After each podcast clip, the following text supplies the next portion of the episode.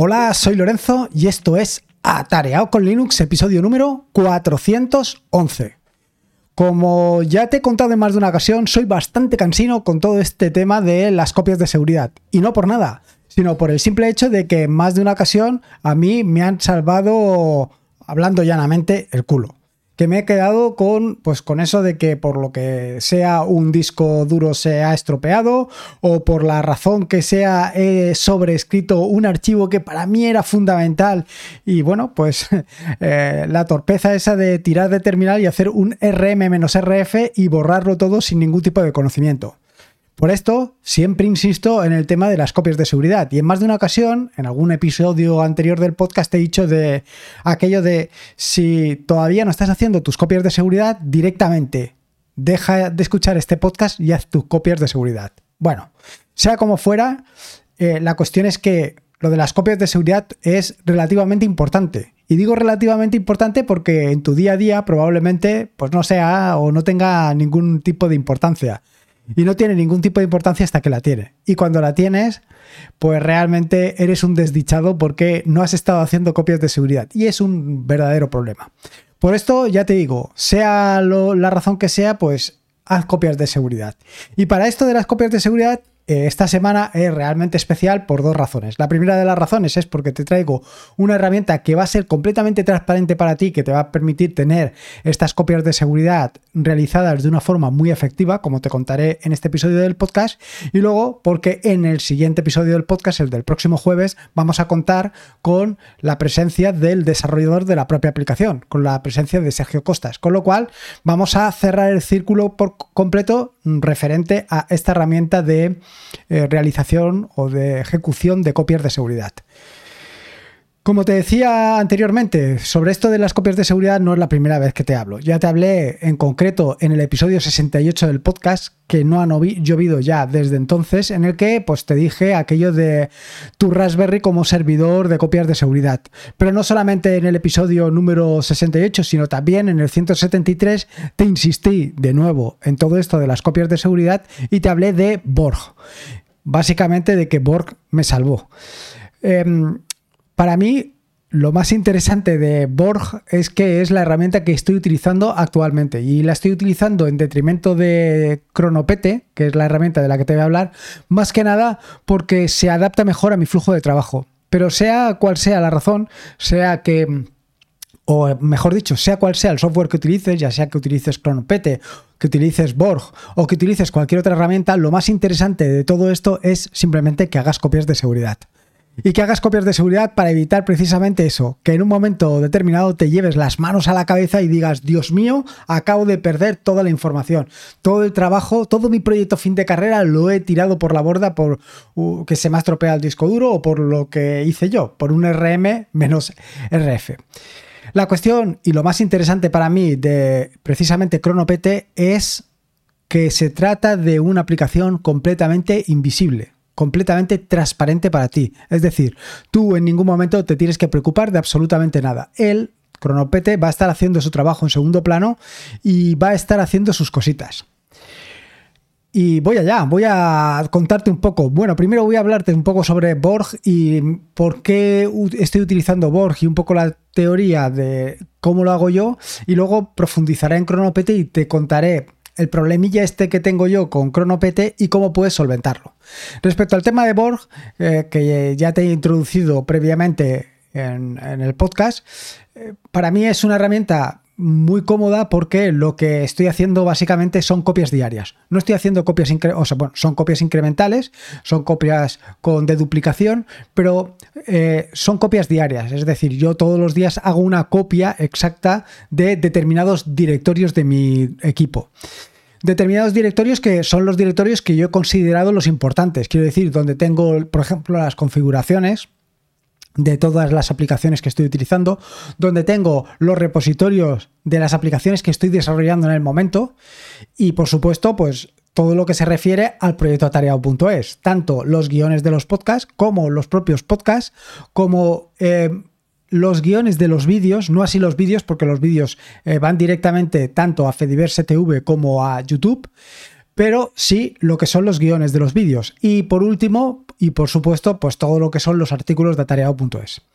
Dicho esto, la mayoría de todo esto que te estoy contando, además de tenerlo en una copia de seguridad, además de tenerlo en una copia de seguridad gestionada por Borg, pues la mayoría de ello o bien es público directamente porque está expuesto a través de la página web, a través del proyecto atareado.es, o bien lo estás escuchando directamente en el podcast, con lo cual está subido en diferentes plataformas. Y no solamente esto, sino que además eh, la mayoría de las aplicaciones, por no decirte todas, están también en repositorios y repositorios públicos. Con lo cual, igual que por ejemplo los archivos de configuración, mis .files son completamente públicas. Cualquiera puede acceder a las .files y puede tener acceso y quiero decir, y puedes recuperarlas y utilizarlas propiamente.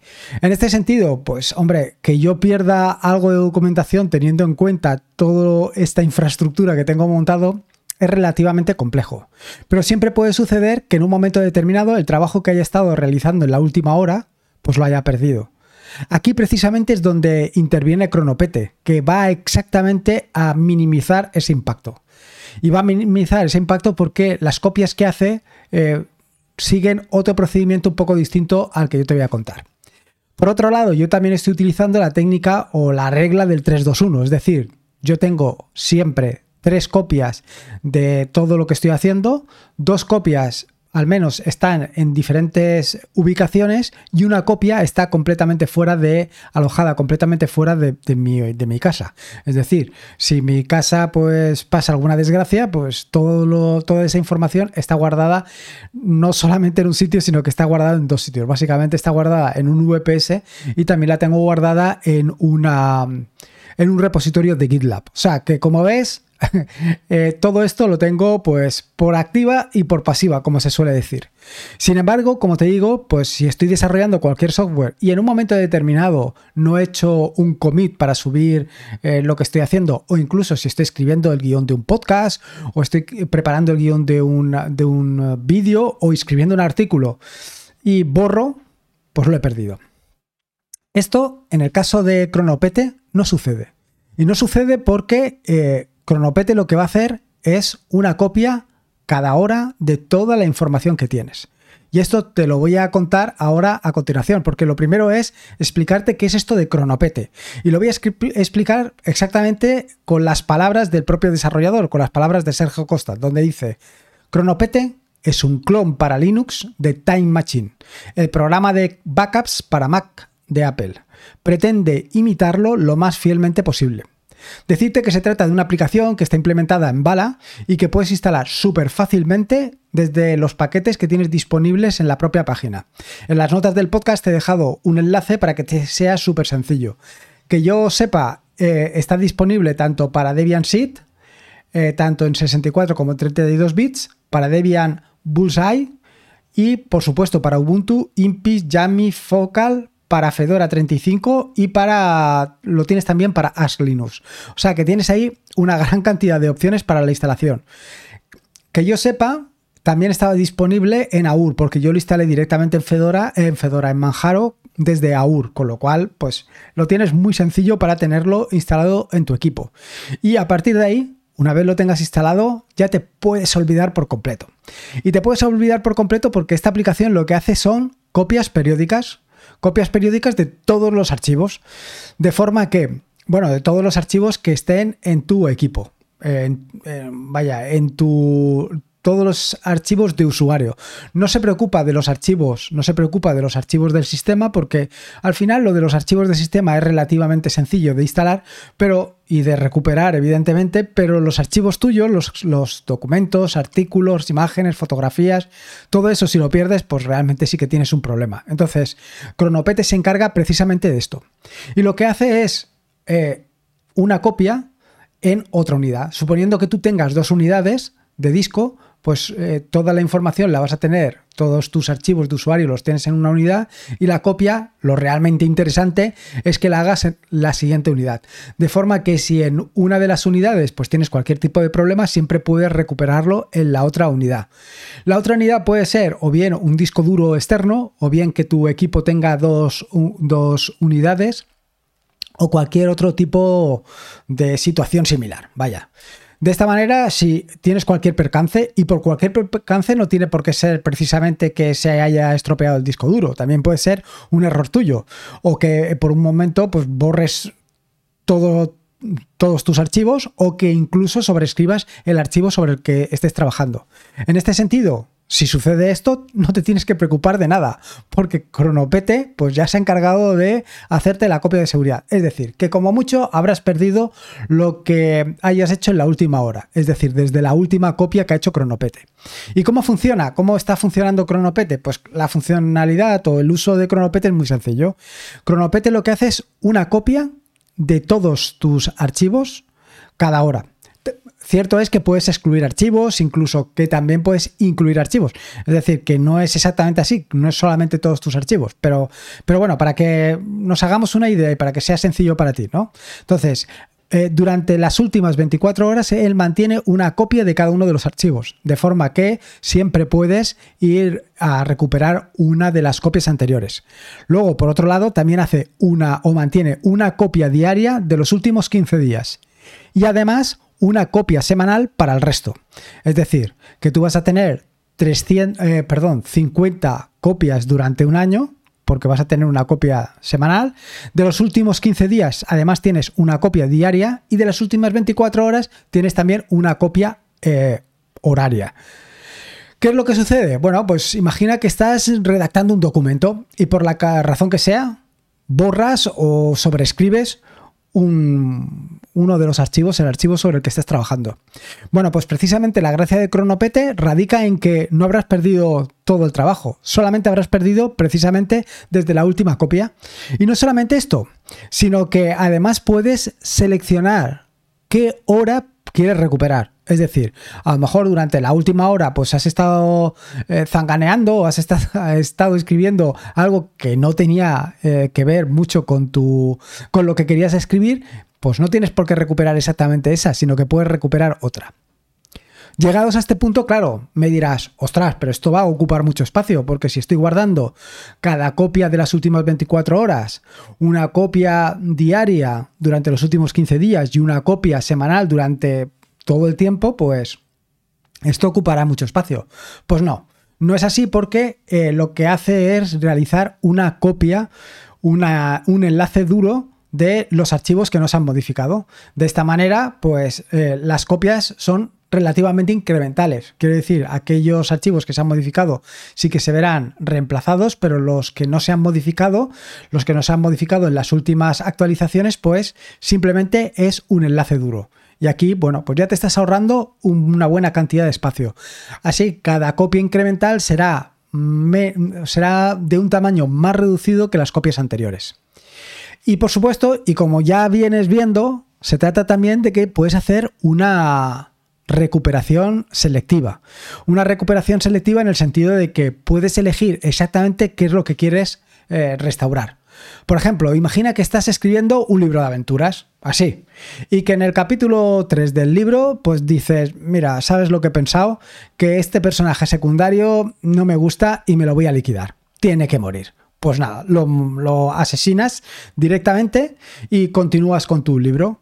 Pero en el capítulo 4 dices, ostras, mira, ahora me sabe mal, no tendría que haberlo matado.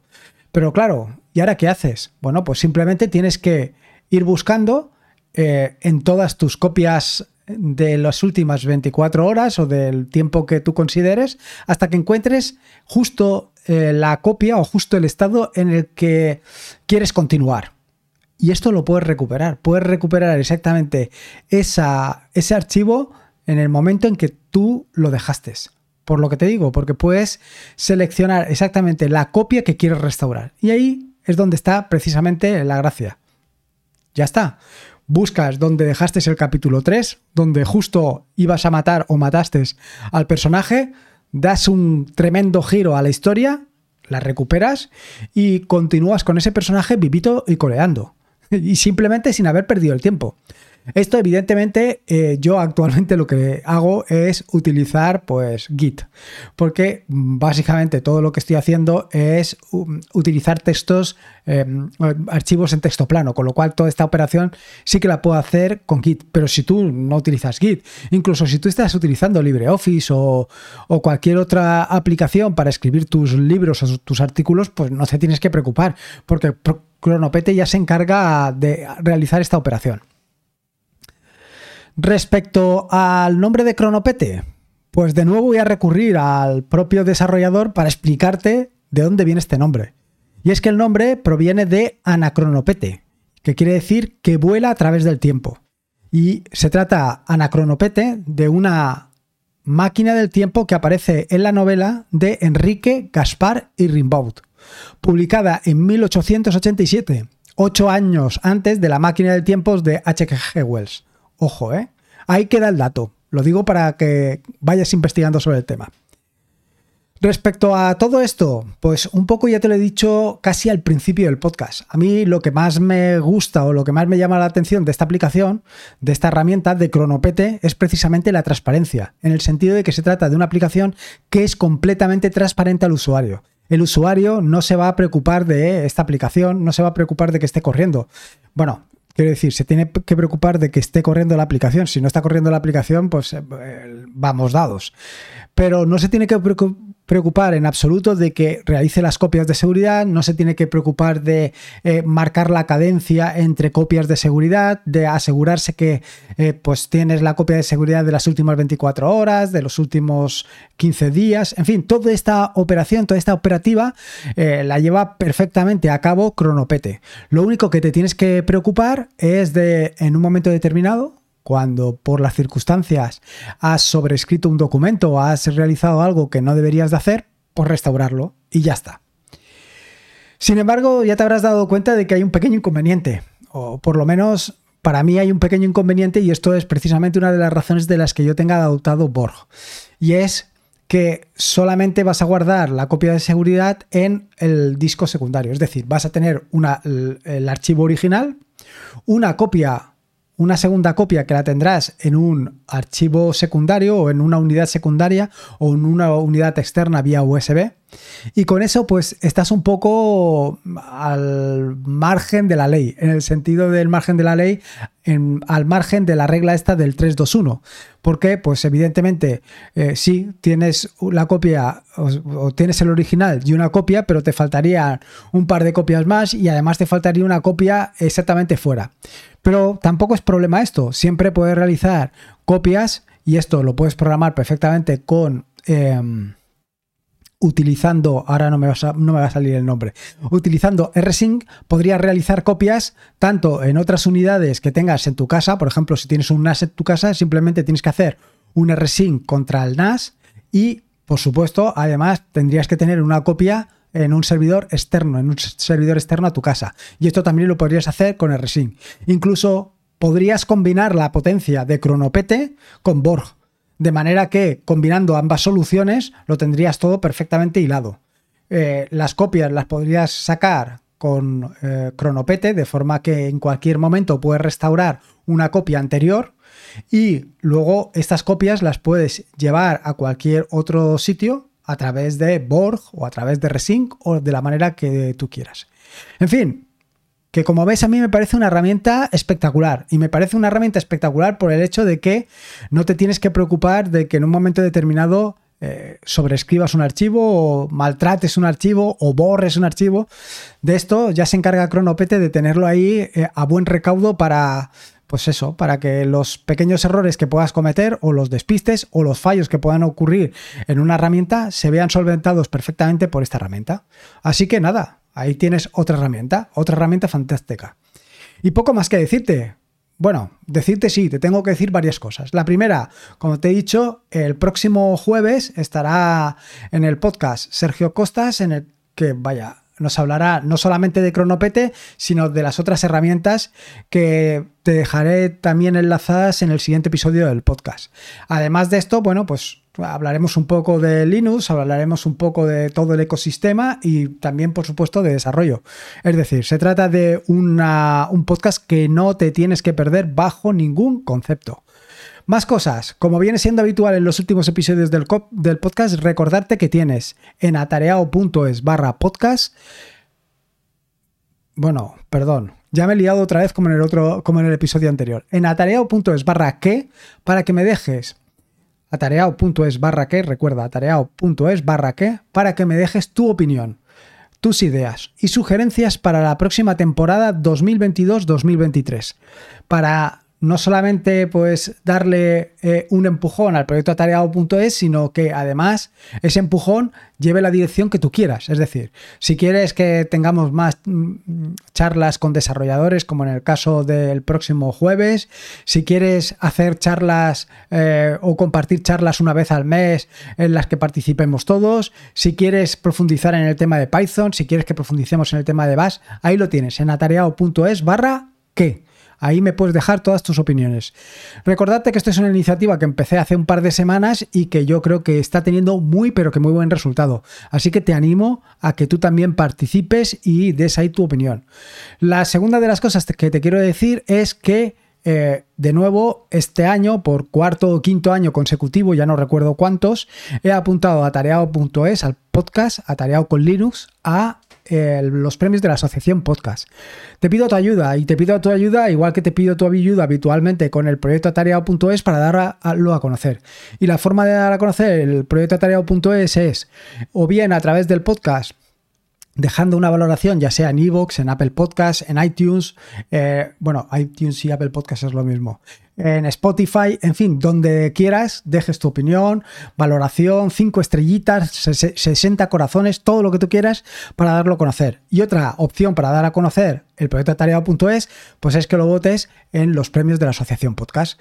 De forma que, pues eso, eh, el mundo Linux y el proyecto atareado.es, pues eh, sea más conocido.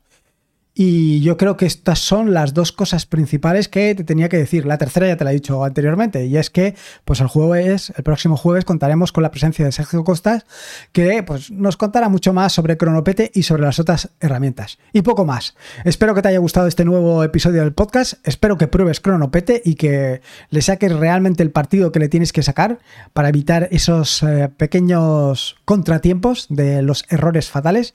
Y poco más. Recordarte que este es un podcast de la red de podcast de sospechosos habituales, donde puedes disfrutar de maravillosos y fantásticos podcasts. la semana pasada te dejé una relación de todos los podcasts que están en, el feed de feedpress.me barra sospechosos habituales, que es el, el eh, donde vas a encontrar pues, básicamente fantásticos podcasts. Y por último, y como te digo siempre, recordarte que la vida son dos días y uno ya ha pasado, así que disfruta como si no hubiera mañana. Y si puede ser con Linux y en este caso con Cronopete, mejor que mejor. Un saludo y nos escuchamos el próximo jueves con Sergio Costas. Hasta luego. Adiós.